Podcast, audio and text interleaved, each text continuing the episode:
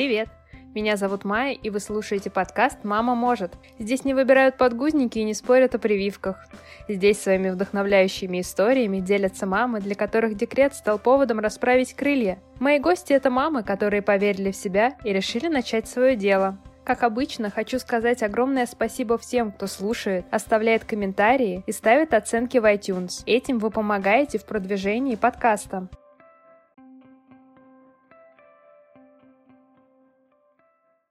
Гости сегодняшнего выпуска – Яна Санжаровская, инструктор по йоге, блогер, предприниматель и мама первоклассника Юры. Яна, привет! Спасибо, что ты нашла и выделила время на нашу запись, потому что я прекрасно понимаю, а, какой у тебя загруженный график и как много ты всего успеваешь делать в течение дня.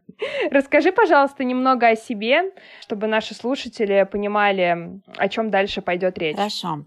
А, всем привет, меня зовут Яна, мне 30 лет. Во-первых, я мама, моему сыну 7 лет уже, он уже ходит в школу. Во-вторых, я блогер, достаточно давно, уже почти 5 лет занимаюсь этим делом. Также я преподаватель йоги, также я на данный момент у меня есть бизнес, это игровая комната в торговом центре. Ну, вот из основного это все, но этого достаточно, чтобы быть очень загруженным человеком. Вот так. Это на самом деле очень внушительно звучит. Я понимаю, что йога для тебя значит намного больше, чем просто любимое занятие, и при всем моем желании обойти эту тему нам, наверное, не удастся, мы об этом еще поговорим. Но давай попробуем восстановить хронологию событий, того, чем ты занималась раньше до декрета, кем ты работала, вообще нравилась ли тебе эта работа. То есть какую точку ты бы считала начальной в этой истории? Хорошо, конечно, да. А, я, а, у меня финансовое образование, я экономист по образованию, и до декрета я работала в банке, в Ситибанке, известный банк. Я работала финансовым контролером на э, хорошей зарплате, хорошая должность. Но параллельно с этим я всегда занималась спортом. Я, в принципе, еще и мастер мастер спорта, всю жизнь вела очень активный спортивный образ жизни. Вот, потом из этого банка я ушла в декрет, и когда я ушла в декрет, я еще не думала, что я навсегда попрощалась с банковской деятельностью, то есть у меня не было такого в мыслях, но когда где-то ребенку уже ближе к году, стало. Вот, я поняла, что все-таки это не мое совершенно сидеть э, пять дней в неделю в офисе. И, во-первых, хочу проводить больше времени с ребенком со своим, а мне кажется, находясь так много на работе, это просто невозможно. Вот, а во-вторых, это мне не подходит и мне не нравится. А, к тому моменту я уже, э, получается, где-то пять лет серьезно занималась йогой. Ну, в плане, как серьезно ходила регулярно на занятия, там, три раза в неделю. Но и с йогой к тому моменту я э, не собиралась еще связывать свою жизнь в плане ее преподавать. То есть а, это был, да, это был мой образ жизни, регулярная практика, но я не собиралась этим связывать свою жизнь в плане работы. Э, я решила, так как я мастер спорта по синхронному плаванию и занималась со своим малышом грудничковым плаванием, просто так же с ним ходила на занятия, я решила попробовать себя в этой сфере и пошла на курсы, прошла курсы по граничковому плаванию. Туда можно было идти либо если ты кандидат в мастера спорта или мастер спорта, либо если у тебя есть медицинское образование, ну вот которое самое первое, там, медсестра или что-то типа того. Вот, отучилась. По воле судьбы реально это случилось. Э, мне предложили заменить там тренера одного, зная, что я мастер спорта по синхронному плаванию. И я, в общем, там предложила в том бассейне, это был бассейн в детском саду, а давайте мы здесь с вами еще и организуем грудничковое плавание, я все возьму на себя. И вот после этого 4 года я была тренером по грудничковому плаванию. Параллельно совмещая это с материнством. Мне очень подходил этот график. Три раза э, в неделю я всего работала, а четыре дня я была свободна. Запутанная история. Да, запутанная история. Это на самом деле только плюс я думаю, и для, и для истории, и для твоего вообще жизненного опыта, потому что это, конечно, колоссальные такие изменения, и не у каждого они бывают. Это очень ценно. А скажи, пожалуйста, а Юр тогда в детский садик, да, ходил? Или... А, смотрите, я начала именно работать тренером по горничковому плаванию, когда Юре было полтора года. Это было лето, и все лето он а, в это время, ну, пока я работала, там еще было не настолько много, не такая загруженность в бассейне. По полдня я где-то три раза в неделю работала. Он был либо с папой, либо с бабушкой. Ну, в общем, я уже грудью тогда не кормила, поэтому я могла его оставить надолго. Вот, а с года и восемь я Юру отправила в детский сад, в частный детский сад. Да, то есть у меня сын с года и восемь начал ходить в детский сад. Чему я была очень рада, если честно. Вот, это был частный садик. Первую неделю Юра, конечно, очень был возмущен, а потом он с удовольствием стал туда ходить, и, в общем, все хорошо было. Вот. Получается, что из офиса ты ушла и уже тогда приняла решение, что обратно на работу ты возвращаться не будешь. То, что ты занималась профессионально спортом, очень помогло тебе в принятии решения и смены профессии, да, как бы в первый раз такой? Ну, я не собиралась э, это делать, если честно. Говорю, просто я сидела дома, и у меня вот у знакомые работали в частном детском саду, и там Оказалось, что тренер воровал, они это выявили. И был апрель, и им нужен был хоть кто-то, ну вот, на место тренера по плаванию. И они просто вспомнили, что существую я, ну, они знали, что я в декрете.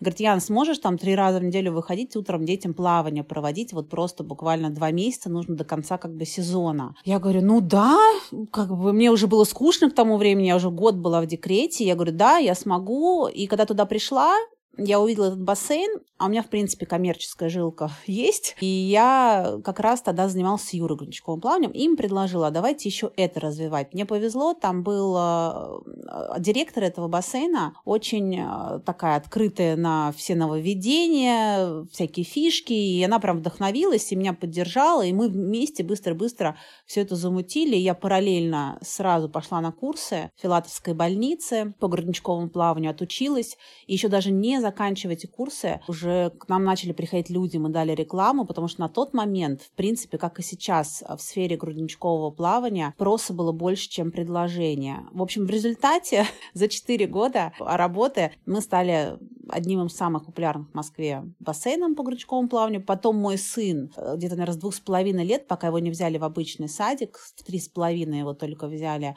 он еще туда и ходил со мной в этот частный сад. Мы там со скидкой делали. В общем, все было классно и удобно.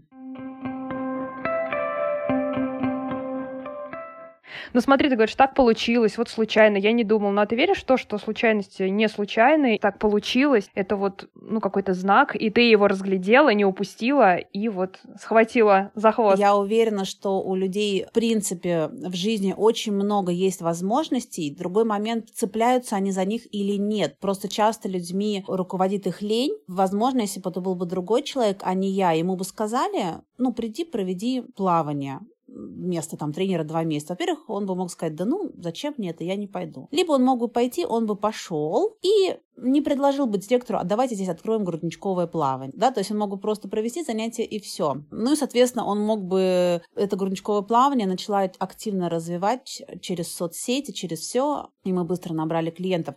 То есть, понятное дело, что я очень много приложила к этому усилий, но я говорю про то, что я не собиралась этим заниматься. Просто так, я просто схватилась за возможность, но еще плюс свои идеи, кучу своих идей давала. Ну, ты такой очень деятельный, активный человек, идейный, подкидываешь всем. Удивительно. Ну да, это так. Не, ну это очень здорово. И причем ты говоришь, знаешь, продвигать через интернет, давать рекламу. Сейчас, наверное, это так банально и естественно звучит, но я понимаю, что даже буквально там 5-6 просто как какой-то космос, э, и люди вообще не были настолько прошарены в этом. Поэтому... Ну, у нас еще, раз уж тема материнства и декрета, а, я хочу еще рассказать, что как раз когда я родила ребенка, Инстаграм только начал функционировать. Я не знаю вообще с какого с чего я начала продавать детскую косметику в Инстаграме. Да, это был очень успешный бизнес до 2014 года, вот до лета, пока не скакнул евро. Я работала в банке, и мы там заказывали косметику из Франции. Ну, на всех есть такой сайт, там можно было оптом очень дешево аптечную косметику заказывать. И сидя в декрете, а я, как мы уже поняли, деятельный человек, мне как-то стало скучно, и я подумала, а почему вы не заказываете эту косметику и не продавать ее таким же мамочкам? Вот косметика была Мустелла, вот такая вот известная фирма, да. И дело в том, что во Франции она была гораздо лучшего качества и просто в пять раз дешевле, чем у нас. И в результате я занималась этим год, и опять же я продвигала это через Инстаграм, а тогда это еще мало кто что продвигал через Инстаграм. Я покупала рекламу уже 5-6 лет назад у блогеров, зарабатывала на тот момент э, где-то 100 тысяч рублей в месяц на этой косметике, а тогда это было, как сейчас, наверное, 300 тысяч. Вот, потом евро скакнул, и я как раз занялась грудничковым плаванием. В общем, я была активная мама. Да, ты супер активная, то есть вроде на поверхности сейчас йога, блогинг, а по большому счету это все начиналось давным-давно. Но я, знаешь, что тут думаю? Что многие люди, они занимаются чем-то, и когда они меняют по тем или иным причинам сферу деятельности, они зачастую предыдущий опыт, ну, как будто в коробочку складывают и на полку убирают. А мне кажется, что так важно накапливать это как слоеный такой пирог. То есть одно дело, например, ты работала в банке и стала тренером по плаванию, а потом блогером и так далее. Кто-то, к примеру, был, не знаю, художником и стал э, готовить торты. Ни на кого не намекаю.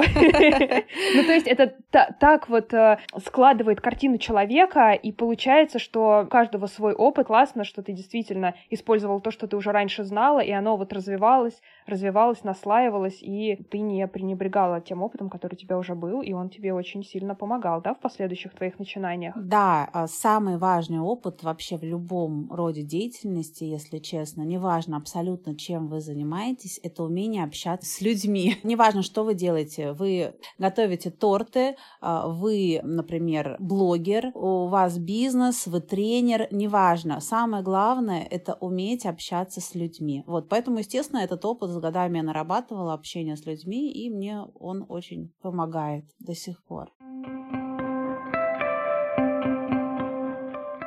Давай тогда пойдем дальше. То есть ты работаешь в бассейне с детишками, занимаешься с ними плаванием, и что происходит дальше? То есть в какой момент ты понимаешь, что пришло время что-то делать и действовать, и что-то предпринимать. Параллельно с этим я веду свой блог в Инстаграме. Блог был посвящен только йоге. То есть, несмотря на всю свою бурную деятельность вне йоги, а работа в бассейне, ребенок, продажи косметики, я полностью вообще в голове у меня всегда была только йога. То есть я прям в нее влюбилась, а, я жила йогой, у меня было очень много внутри переживаний, а так как йога это такая тема, которую ты не будешь обсуждать за семейными ужинами и даже встречи с подружками всем неинтересно, и вообще еще подумаешь, что сектант, я завела блог и туда писала свои наблюдения по йоге, рассказывала, как я практикую, вот такая асана, сякая, участвовала в всяких челленджах, э, вот, и нашла каких-то единомышленников, то есть это было 7 лет назад, с ума сойти, конечно. И параллельно с этим э, на меня в Инстаграме начали подписываться люди, их тогда было немного, особенно русских людей в Инстаграме, связанных с йогой, но на меня начали начали подписываться люди со мной на одной волне. И я, когда описывала, что-то всем очень нравилось, и, в общем, стала разлетаться молва, и у меня уже тогда начали накапливаться подписчики. И у меня было там типа 2000 подписчиков, но тогда 2000 подписчиков, это было как сейчас, я не знаю, 200 тысяч, наверное. То есть это было действительно очень много, да, то есть это было 2000 подписчиков, как сейчас говорится, целевой аудитории. Ну, которые сами пришли именно на да, ту да, информацию, да, которой ты делилась. Да. То есть им было просто реально интересно интересно. Интересно, угу. да. Вот, и как бы я вела вот этот блог. Дальше что произошло? как я пришла к тому, что есть сейчас. Я, ну, то есть и параллельно с этим я очень активно занималась йогой. Вот как раз в те дни, когда не вела грудничковое плавание, будни, у меня было три будних свободных дня, я Юру сына своего сдавала в сад, так, конечно, я говорю, но я так и говорю в жизни, что лукавить, сдаю, сдавала в сад и сразу шла в соседнем там здании, занималась йогой три дня в неделю. А вот мы еще вернемся к этой теме, даже про материнство, что так, так делать не надо, надо больше времени с сыном проводить было. В какой-то момент подошел мой преподаватель по йоге и говорит, что надо мне развиваться в этом направлении. В общем, надо в Индию мне ехать и учиться на преподавателя по йоге. Опять же, я это этого не ожидала и не планировала. То есть он сам ко мне подошел, понимаете? Я не думала об этом вообще. Но в связи, так как сын еще был маленький, я поехала только через два года. Туда э, отучилась на преподавателя по йоге. Через еще полгода после а, учебы я начала преподавать йогу в Москве, арендовала зал. К тому моменту у меня уже было очень много подписчиков в Инстаграме, где-то 20 тысяч. Я арендовала зал и э, написала в Инстаграме, мол, приходите. И все пришли. И так мы начали заниматься йогой в этом зале, я начала преподавать, но параллельно с этим я работала тренером по грудничковому плаванию. То есть, если раньше у меня был грудничковое плавание и блок, плюс к этому я еще раскрутила очень сильно блок по грудничковому плаванию. То есть, у меня было два блога и грудничковое плавание, потом еще добавилась йога. Что делал мой сын в этот момент, не спрашивайте. Я с ним мало времени проводила, как вы могли заметить. Да, все это было параллельно, и потом в какой-то момент я поняла, что я схожу с ума. Ну, то есть о, я очень сильно загружена и очень мало времени провожу с ребенком. И плюс у меня начались проблемы со здоровьем, потому что я очень много сидела в воде. Ну, грудочковое плавание, кто не знает. Ну, хотя нас мама, наверное, слушают, они все знают. Это не когда ты стоишь на бортике и кричишь «плыви», а когда ты с ребенком в воде. Начались проблемы со здоровьем, я поняла, что надо что-то убирать. И я волевым решением, реально это было очень волевое решение, потому что и я была привязана к своим ученикам, если так можно назвать детей, детей и мамам. И они были ко мне очень привязаны. То есть я работала 4 года, и люди ко мне и вторых, и третьих детей даже уже успевали привести. Ты выращивала целые поколения. Реально, да, да. да. Мне до сих пор, мы очень общались, опять же, вот почему у меня было много э, детей, и потому что я нравилась родителям, потому что я умела общаться с людьми. Ну а с детьми их же не обманешь, они тоже не будут идти к да, тому, это кому понятно, им не хочется. Это понятно, угу. да, но важно нравиться родителям всегда в детском бизнесе. Э, вот, ну и детям, соответственно, тоже. Ну детям легче понравиться, особенно грудничкам, когда они еще говорить не умеют. ну вот, а, ну я была хорошим тренером, если что. И я волевым решением убрала из своей жизни а, грудничковое плавание. Мне нужна была такая перезагрузка, переоценка ценностей. И я и в то же время я хотела больше быть с сыном, потому что я понимала, что я с ним мало провожу времени, очень мало. А я хотела, ну то есть я считаю в плане воспитания, неважно, что ты говоришь, а важно, что ты делаешь. То есть я просто хотела, чтобы сын больше со мной проводил времени, потому что я хотела, чтобы он был похожим на меня, ну в плане жизненных ценностей и так далее. А как он будет похож на меня, если он со мной мало проводит времени? И в общем в какой-то какой-то момент э, я проснулась и э, сказала, что мы едем на зимовку на пять месяцев.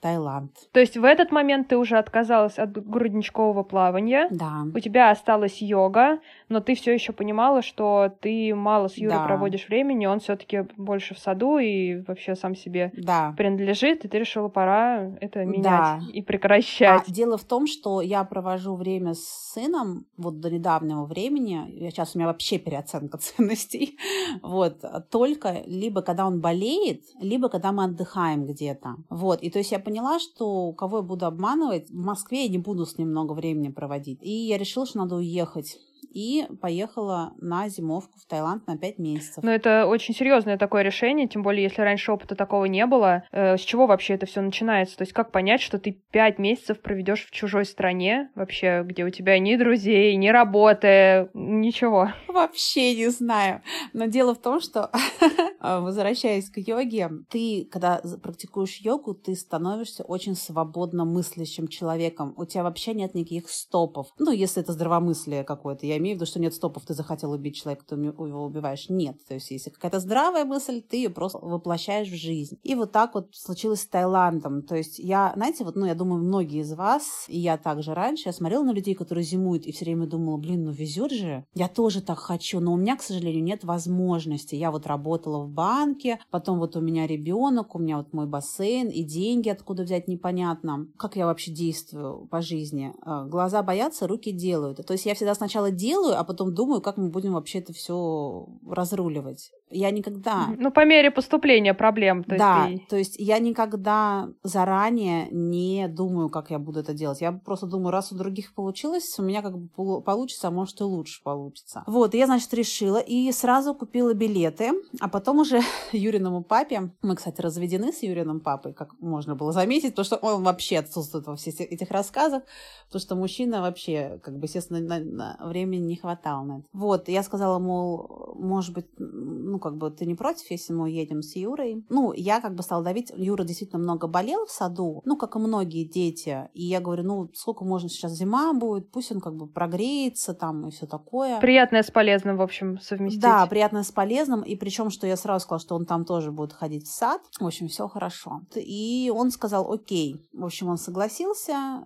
И в результате, ну, я не то что зимовать, как все это себе представляют, поехала, зимуешь, это так дел, ну, и ничего там не делаешь, типа наслаждаешься жизнью, снимаешь блог. Я бы так очень хотела, но у меня нет таких финансовых возможностей, и поэтому я знала, что я поеду, я буду там работать. Но и как раз-таки я понимала, что я там буду работать тренером по крючковому плаванию. Но у меня не было ни знакомств, ну, ничего не было. Но я знала, я просто в себе очень уверена по жизни, вот, и я знала, что я найду работу. Но, естественно, было страшно. Короче, перезимовала я в Таиланде с сыном. Я работала там, наверное, больше, чем в Москве даже, потому что там нужно было арендовывать квартиру, арендовывать машину и платить за сад. Если здесь это у меня все было априори бесплатно, скажем так, то там надо было работать. Ну, там все с нуля, нужно было выстроить тот же самый привычный какой-то быт, да, чтобы чувствовать себя комфортно. Да, но я там работала первую половину дня только, а вторую половину дня всегда проводила с сыном, и все выходные проводила с сыном. А в Москве, э, ну, так не получалось, и плюс все выходные всегда сын с папой. Ну, то есть там мы реально очень много времени проводили вместе, чему я была очень рада. Это было сложно, честно скажем. Мне в результате пришлось продать свою машину, потому что денег не хватало. Ну, в Москве продать машину. Перед поездкой, да? Нет, во время уже. Просто не хватало, не хватало денег, и я здесь попросила вот своего бывшего мужа продать машину и мне деньги перевести. Но это того стоило, и я действительно приехала уже с немножко уже с другим мировоззрением, что надо меньше работать и больше времени проводить с ребенком. Это, по-моему, было пару лет назад, да, если не ошибаюсь? Да, это было пару лет назад. И с тех пор, в общем, я стала все равно, ну, чуть больше проводить времени с ребенком. Но честно, вот сразу скажу всем мамочкам, молодым особенно, начинающим, то я очень жалею, что я так мало времени проводила с сыном в самом начале, ну, то есть там первые три года, очень жалею. Но тут еще такая тема, что я родила в 23 года. Может быть, кто-то в 23 года обладает какой-то материнским инстинктом. Это была вообще не я. Я родила ребенка, все было хорошо, там он был запланированный, но моя цель всегда была от него как бы отделаться. Ну, то есть цель была, чтобы он либо спал, либо кто-то его забрал. Ну, в общем, я хотела... Ну, просто чтобы он не мешал да. заниматься тебе привычными делами. Да, да, то есть я реально, у меня была такая цель. А как раз, когда где-то ему исполнилось года четыре, и у меня появился вот материнский инстинкт, но как бы я уже была на таком движе уже за это все время, что как бы притормозить не было времени, ну как бы резко не получилось бы, если только совсем уж все бросить, вот как я в Таиланд уехала. Да, я, например, понимаю мам, которые сидят в декрете, и они хотят чем-то заниматься, заниматься чем-то реально нужно. Во-первых, ты просто сойдешь с ума, мне кажется, если ты ничем не будешь заниматься, потому что это вот рутина постоянная. Все-таки устаешь от этого очень сильно, нужно как-то переключаться. Но надо все-таки, чтобы это было как, ну, не, не основная твоя деятельность. Все-таки нужно, я считаю, процентов 60 проводить с ребенком, заниматься именно материнскими темами, а процентов 40 уже посвящать своему, да, это может быть дополнительный заработок, это может быть там просто саморазвитие, но больше нужно проводить времени со своим ребенком.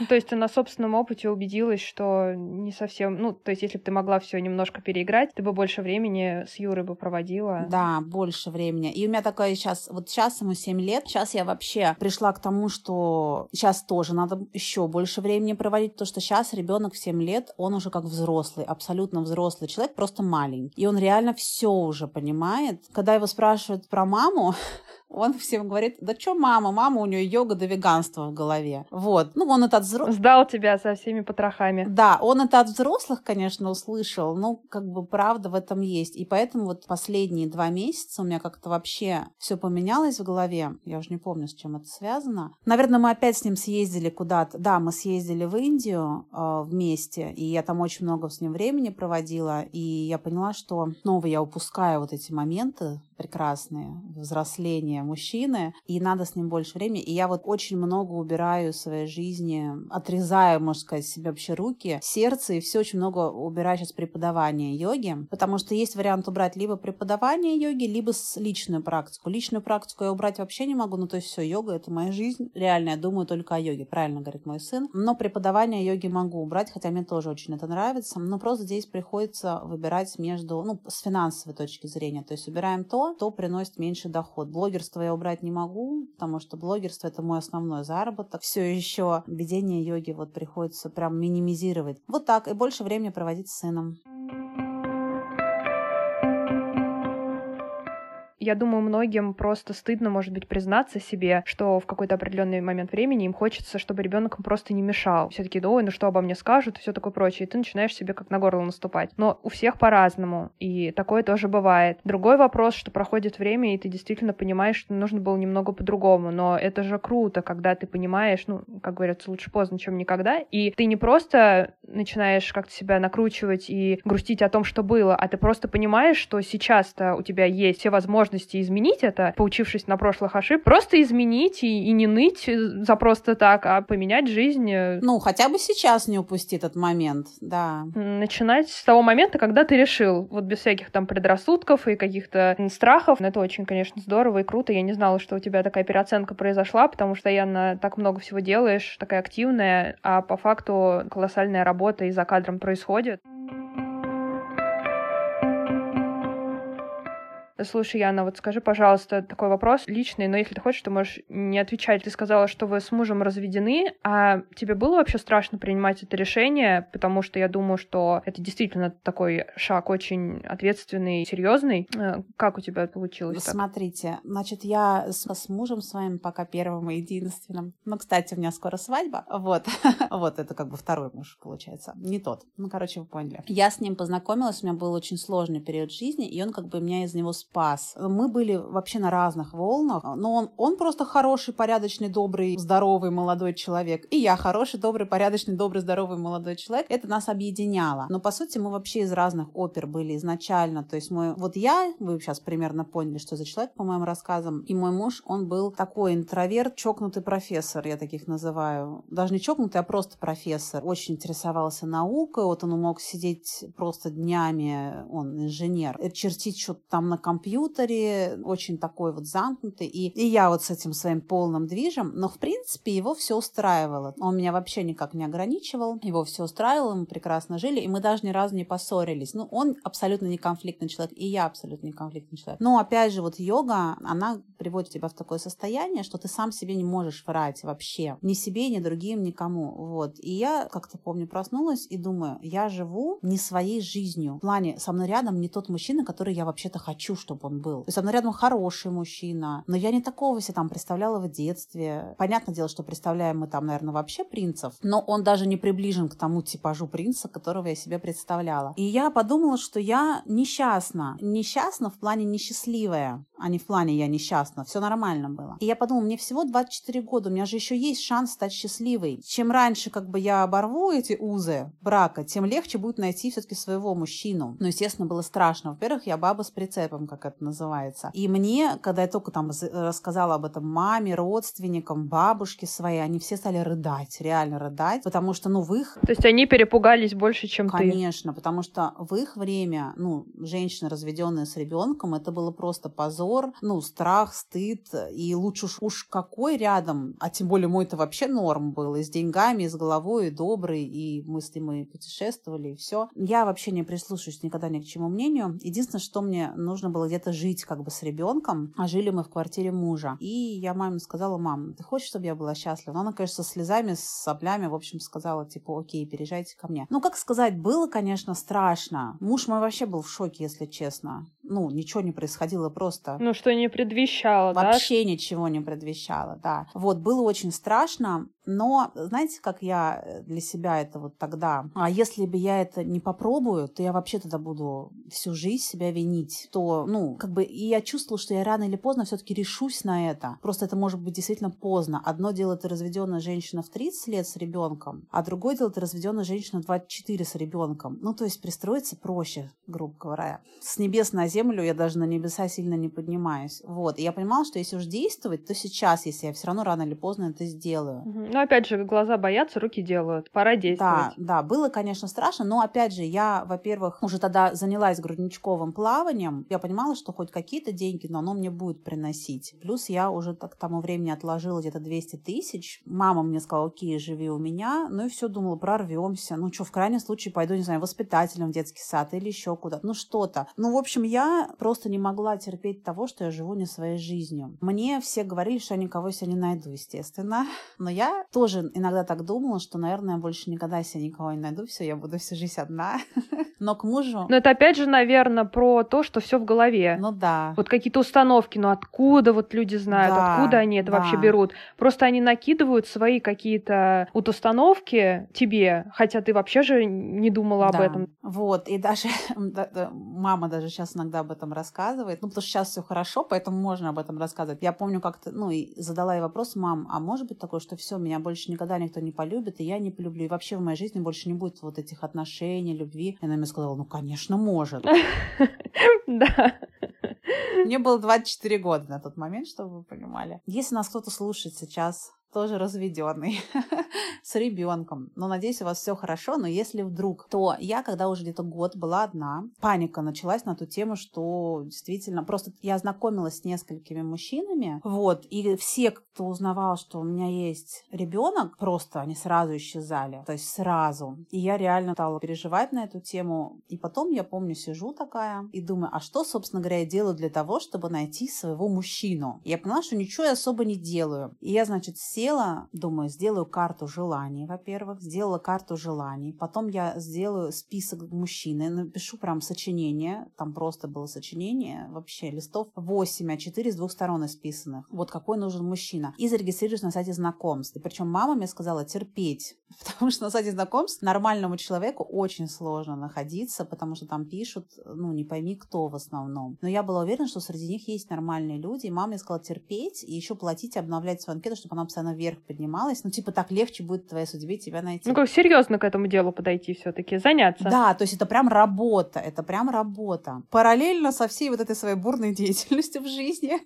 я еще бурно... Занялась своей личной жизнью. Да, ну, потому что я понимала, что надо искать, ну, тогда мне 25 было, что надо искать в 25 легче найти, опять же, чем в 30. И нашла, за месяц причем, за месяц нашла. И все вот Прошло пять лет, правда, но у нас сейчас скоро свадьба. Ой, вот. это, это такая история, ну, как в кино. Да. Ну, вообще, это очень здорово. Я очень рада, что так все получилось, несмотря на то, как все начиналось непросто, сколько было препятствий и сложностей, и что не все в один голос поддерживали. Никто не поддерживал, ни один человек. Меня вообще никто никогда не поддерживает. Опять же, если вас, ну, в плане из близких родственников, там, друзей, если вас в вашем начинании никто не поддерживает, это не повод, во-первых, ныть, ой, меня никто не поддерживает. Во-вторых, это не повод останавливаться. Людям вообще удобно, чтобы вы были таким, какому они привыкли. Просто так удобнее. И так легче манипулировать там вами, и так легче вас контролировать. Но никогда не останавливайтесь, если вы чувствуете, что это ваше. Хотя бы попробуйте. Вы как минимум ничего не теряете. Не надо пробовать вкладывать там 20 миллионов в какой-то бизнес, да. Но если это какое-то ваше дело личное, готовка, блог, я не знаю, какие-то курсы, обучение чему-то, не знаю, еще что-то, какой-то маленький бизнес, может быть, что-то продавать, продавать через Инстаграм. Попробуйте, делайте. Говорю, как минимум, вы просто попробуете.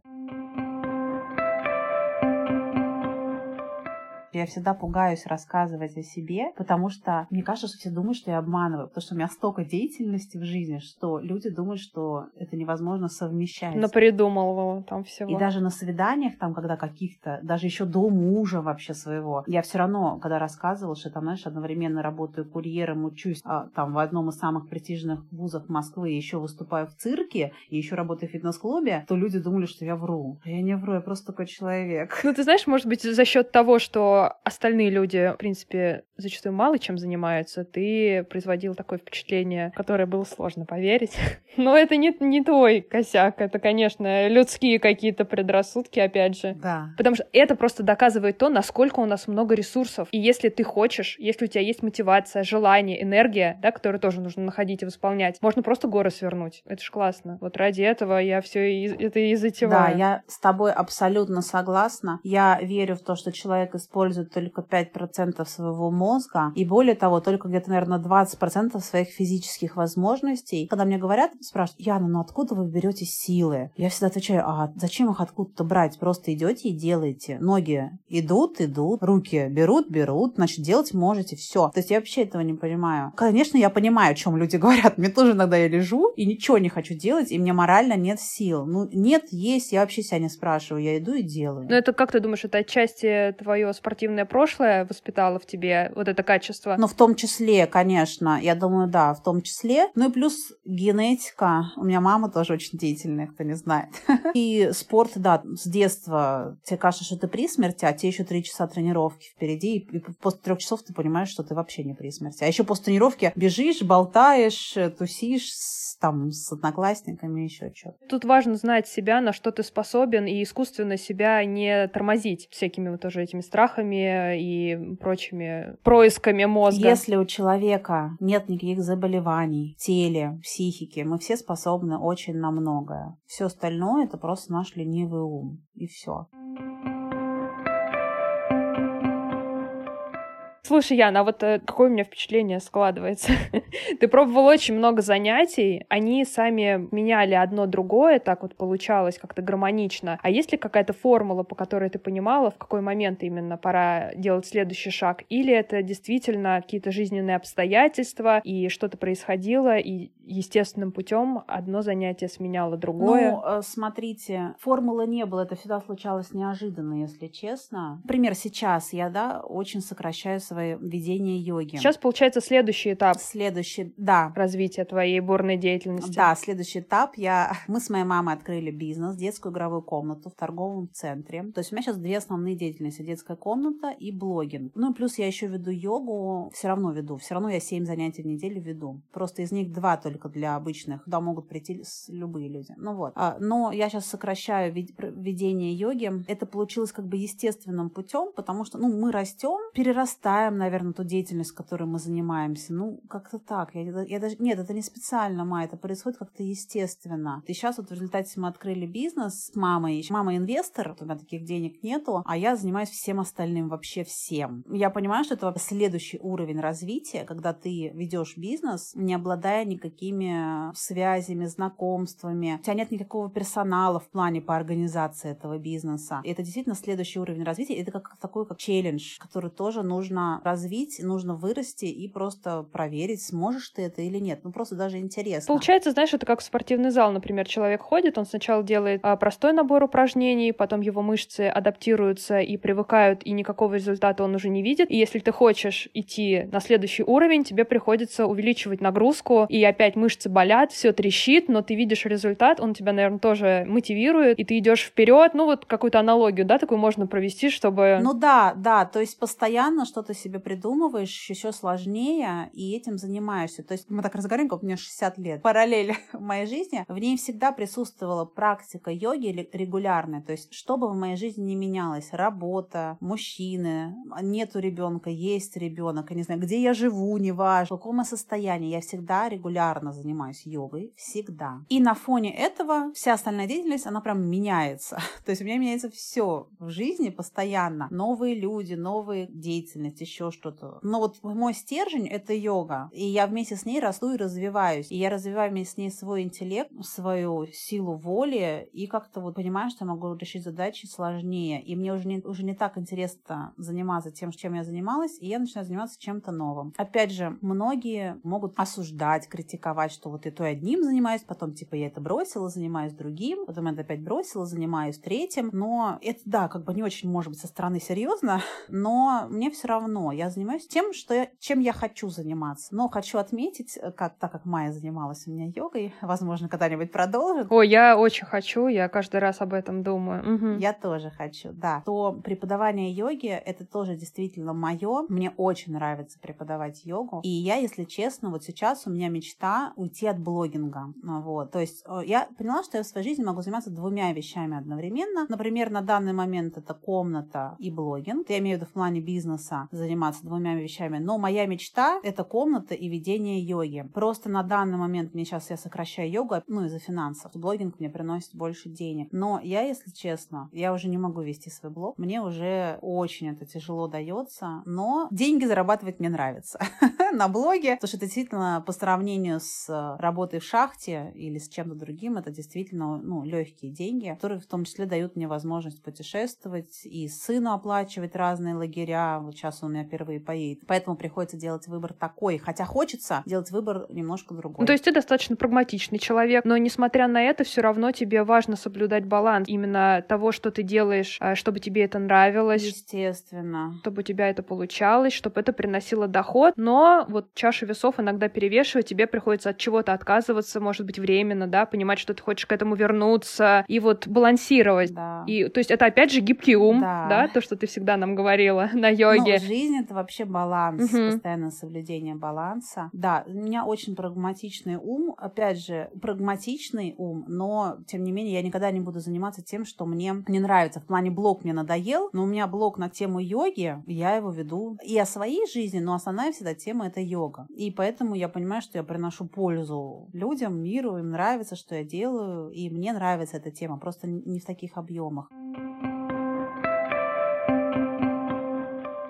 Мы заговорили про блог, и я хотела спросить такой вопрос, меня волнует. У тебя больше 100 тысяч подписчиков, это очень большая аудитория. Тебе легко делиться своей повседневностью с такой огромной аудиторией? Ведь наверняка ты встречаешься там и с негативными, и неприятными какими-то комментариями и людьми. То есть это, в принципе, мне кажется, морально достаточно тяжелый труд. Хоть ты говоришь, это не в шахте работать, естественно, но это тоже непростая задача. И какую-то информацию интересную искать, преподносить ее людям, сталкиваться с не всегда адекватными людьми. Как тебе в этом? Это нелегко. Это, смотрите, значит, у меня в голове очень много всяких идей, поэтому мне вот найти тему для поста, для сторис, э, что-то рассказать. У меня язык как бы подвешен уже, ну, с опытом, с годами. Мне это, э, мне это легко. Мне нелегко, что нужно постоянно нон-стоп снимать сторис. Это нелегко. А почему нужно нон-стоп снимать сторис? Потому что это как в телевизоре. Если будет одна реклама, никто его не будет смотреть. Поэтому мы рекламу обрамляем 10 сторис с одной стороны, 10 сторис с другой. Реклама. 10 сторис с одной. Это охваты. Да, вот это нелегко. И, естественно, если ты не будешь выходить, то у тебя будет меньше охватов, ме- хуже статистика, и цена твоей рекламы будет ниже. А деньги мне, получается, за рекламу нравятся. То есть это определенные правила, по которым приходится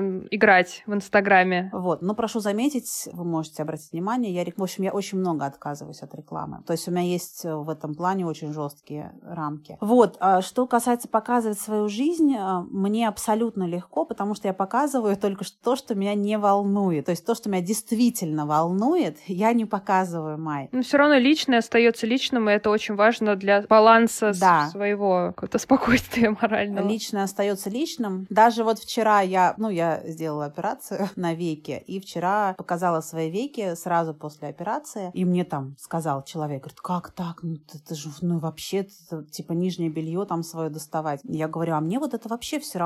Для меня, например, непонятно, когда в сторис люди плачут, там какие-то свои, выносят ссоры из избы, например, да, то есть для меня, например, это неприемлемо. А вот эта вот операция, ну, что такое? Ну, то есть я вообще в этом не вижу ничего. То есть у меня, например, другие, как бы, то, что реально меня волнует по жизни, Переживания внутренние, да? Мгм. у меня об этом в блоге ни одной строчки нету. Я там просто вот такие общие как бы темы, что происходит в моей жизни. Да, про йогу я много пишу, а что касается моей жизни, я просто вот поверхностно, что происходит в моей жизни. А то, что у меня действительно внутри, я вообще-то интроверт. Неожиданно. Хоть...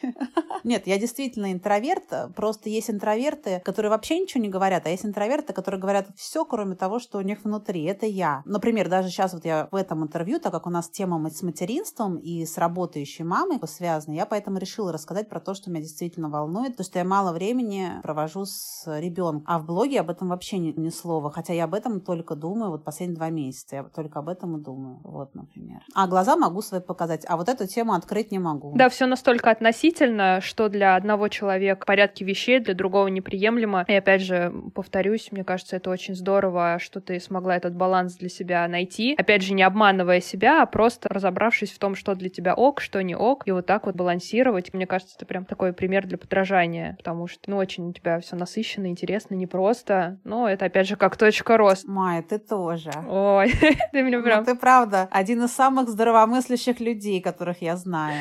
Спасибо, мне очень приятно это слышать, но просто, понимаешь, я думаю, что проблема еще бывает в том, что когда ты сам находишься в своей вот этой, ну, рутине, потому что какая бы она разнообразная ни была, все равно для человека это в какой-то момент становится рутиной. Очень важно на себя взглянуть со стороны. Э, ну, или кто-то, если тебе что-то скажет, Это дает йога. вот, йога, да, опять же, это так интересно, потому что мама, с которыми я разговаривала, а, они все занимаются йогой в той или иной степени. Ты представляешь? Занимаешь. Естественно, это не их основная а, деятельность, они не зарабатывают этим, они не ездили на курсы учителя йоги, но они все как одна повторяют, я нахожу время для йоги, если я не занимаюсь, мне становится хуже, я это чувствую и в физическом плане, может быть, в моральном тоже, поэтому я даже на себе это ощутила, хоть чуть-чуть йоги 20 минут, и это уже лучше, чем ничего. Потому что многие думают, либо я занимаюсь там по 2 часа каждый день, либо я не делаю ничего, а это не, же неправильно. Конечно, это неправильно. Хотя бы по чуть-чуть. Хотя бы раз в неделю или каждый день по чуть-чуть, хоть по 10 минут. Конечно, лучше, чем ничего. Даже один раз в неделю 10 минут лучше, чем ничего.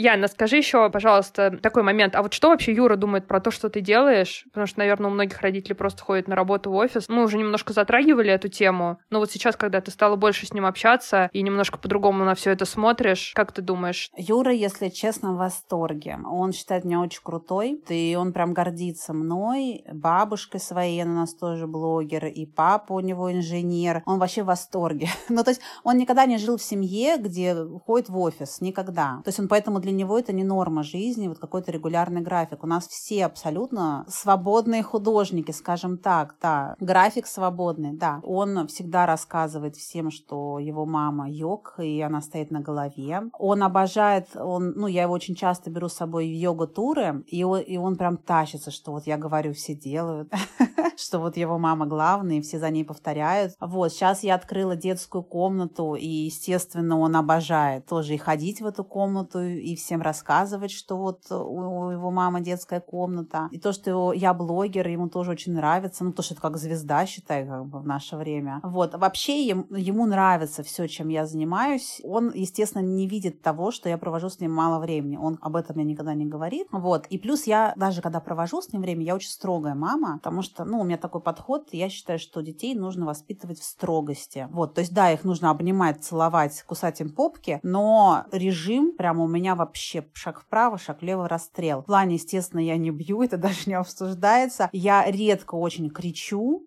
и то 25 раз предупреждаю, и последний раз когда предупреждаю, говорю, сейчас мамочка будет кричать. Обычно этого уже достаточно, чтобы все все сделали. Он у меня в дикой строгости находится. В чем заключается строгость? На самом деле я не считаю, что это какая-то строгость. Заключается в том, что мы не сидим в планшетах, в гаджетах, а мы общаемся, э, смотрим книжки, играем в шахматы, гуляем. Короче, делаем все, что угодно, кроме этого. А, а если уж мы смотрим вместе мультик, то я всегда а, закачиваю мультик какой-то большой, большой. Вот всю жизнь у меня ребенок смотрел один этот мультик большой. Последние полгода вот я всегда сажусь с ним, и мы с ним целиком смотрим этот мультик и вместе и смеемся, и плачем, и что-то. И он считает, что это очень большая строгость, потому что у папы он сидит в планшетах сколько он хочет. Поэтому Юра всегда ждет, когда наступят выходные, что он поедет к папе. И отдохнет наконец-таки от строгой мамы. И отдохнет наконец-то от меня, да. И когда мы были у Будды, ну, он со мной много путешествует, я, в общем, типа сидела, ну, как просила, там, загадывала желание Будде, Вуди. И он говорит, мама, типа, я не знаю как, передай ты Вуди. Я говорю, ну что ты хочешь? Попроси, пожалуйста, чтобы моя мамочка перестала быть такой злой.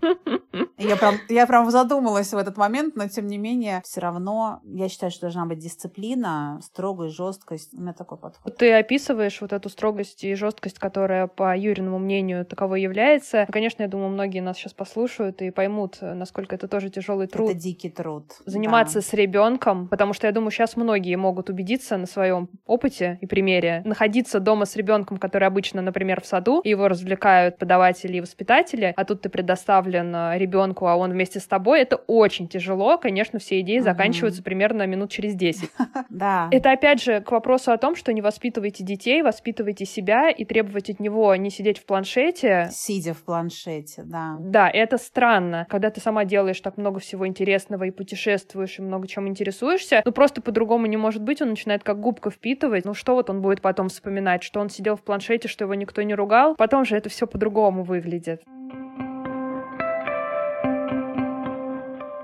Яна, скажи, пожалуйста, такой вопрос простой, но, может быть, на него будет не просто ответить. А может быть, тебе будет просто. Ты счастливый человек, как бы ты сказала о себе? А, да, да, я абсолютно счастливый человек. А счастливее себя никогда не встречала, я всегда говорю. ну, это так, потому что я каждый день просыпаюсь, иду, там что-то делаю, и у меня постоянно мысли, как же мне повезло в этой жизни, что я свободна, что я делаю то, что я хочу, что мне есть где жить, что мне есть что есть, и даже очень вкусное, что у меня здоровый ребенок, то у меня любящий мужчина, что я сама здоровая, успешная, востребованная, красивая и счастливая. Ну, в общем, как-то так. И я действительно вообще благодарна Вселенной, миру, что он дает мне возможность э, быть счастливой. Потому что я понимаю, что я родилась в Москве, я родилась ну, в нормальной семье, и у меня уже была база для того, чтобы быть счастливой. То есть я понимаю, что люди, которые родились в семье, там, например, алкоголиков, то у них, конечно, база другая. Их, их задача выживать, а не жить для начала. Вот. Но когда ты уже свою жизнь наладил, уже ты можешь быть счастливым. Пора делать следующий шаг к счастью. Да, пора делать следующий шаг, и вы можете быть счастливым, и это счастье зависит от вас. А я эти шаги постоянно делаю. Вот. Тема счастья моя, скажем так, больная насчет других людей. Ведь у нас люди все думают, что счастье это какой-то вымысел, ну, что невозможно быть счастливым. И это такой бред. Возможно быть счастливым, причем для этого не обязательно обладать домом на Рублевке. Уровень счастья у нас у всех один, просто у кого-то этот уровень счастья возникает при покупке дома на Рублевке, количество эндорфинов одинаковое э,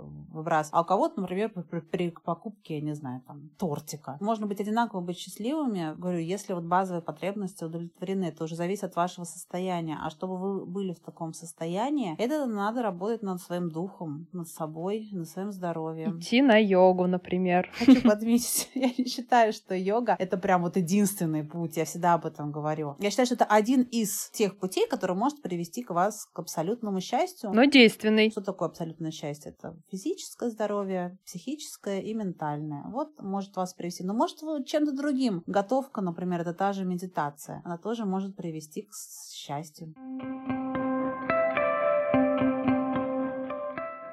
У меня есть такая рубрика, она называется «Совет свой себе посоветуй». Э, она про то, что нужно дать себе совет в начале пути. Ну, у тебя путь очень длинный, интересный, разнообразный, но вот, может быть, э, когда ты еще и помыслить не могла, во что это все вольется и перельется, какой бы ты совет дала бы той Яне, чтобы облегчить ее путь или, может быть, обратить на что-то внимание, что бы ты могла сказать себе самой? А вот я себе часто говорю самой по поводу, вообще, может, не в тему, но тем не менее, по поводу э, ребенка, когда он только родился. Я просто хочу еще одного ребенка, и вот все время себе говорю, если у меня будет еще один ребенок, я не повторю эту ошибку. Если ваш ребенок хочет сутками висеть на вас, на груди, рядом с вами только находиться, лежать и так далее, не сопротивляйтесь этому. Все, сдайтесь, и пусть он висит на вашей груди, я не знаю, на вас, или что-то хоть сутками. Там первые, не знаю, ну, месяца три точно, то и полгода. Все люди разные, все дети разные, и, возможно, ему действительно это сейчас очень нужно и очень необходимо. И если вы будете его постоянно от себя убирать,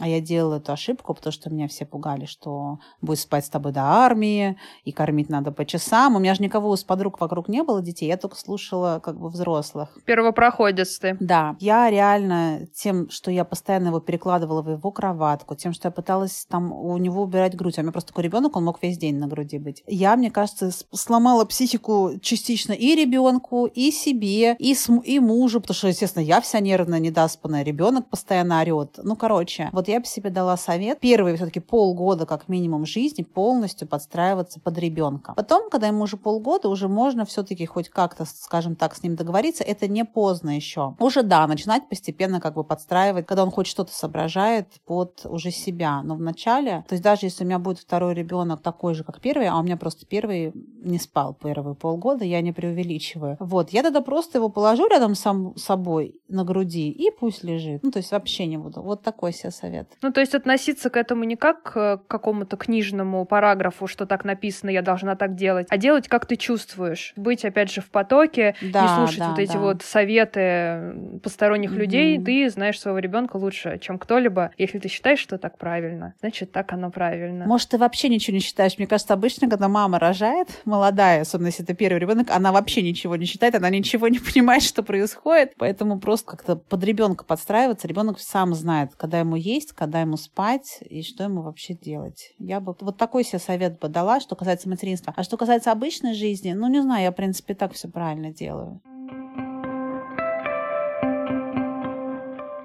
рубрика номер два. Называется она «Словарь мамы». И что здесь нужно сделать? Нужно подумать и охарактеризовать свое материнство одним словом. То есть оно может быть какое угодно, которое вот тебе приходит в голову, вот как собирательный образ твоего материнства. Какое бы ты слово назвала? Ой, ну я так себе, если не знаю какой. Сейчас подумаю. Так, материнство характеризовать своем. Ну, наверное, пример пусть будет слово. Пример. То есть мое материнство, это моя цель материнства это давать правильный пример ребенку. Ян, спасибо тебе огромное за этот интересный разговор. Он получился нереально насыщенным. Я боялась, что мы не успеем все обсудить, потому что вопросов было к тебе очень много. Но я думаю, что мы все успели. Ты многое рассказала, рассказала свою историю, поделилась опытом и, и тем, что какие-то твои взгляды менялись, и ты становилась только сильнее. И поэтому огромное тебе спасибо, что ты нашла время и уделила его. Спасибо, Майя. Мне приятно было про себя поговорить. Пока всем. Спасибо всем, кто дослушал этот выпуск до конца. Если вам было интересно, оставляйте отзывы и ставьте звездочки в iTunes. Подписывайтесь, чтобы не пропустить следующие выпуски. С вами была Майя, и помните, для мам нет ничего невозможного. Моя мама очень красивая, потому что она очень часто причесывается. И она очень худая, потому что любит потренироваться. Мы с мамой любим посмотреть кино и погулять.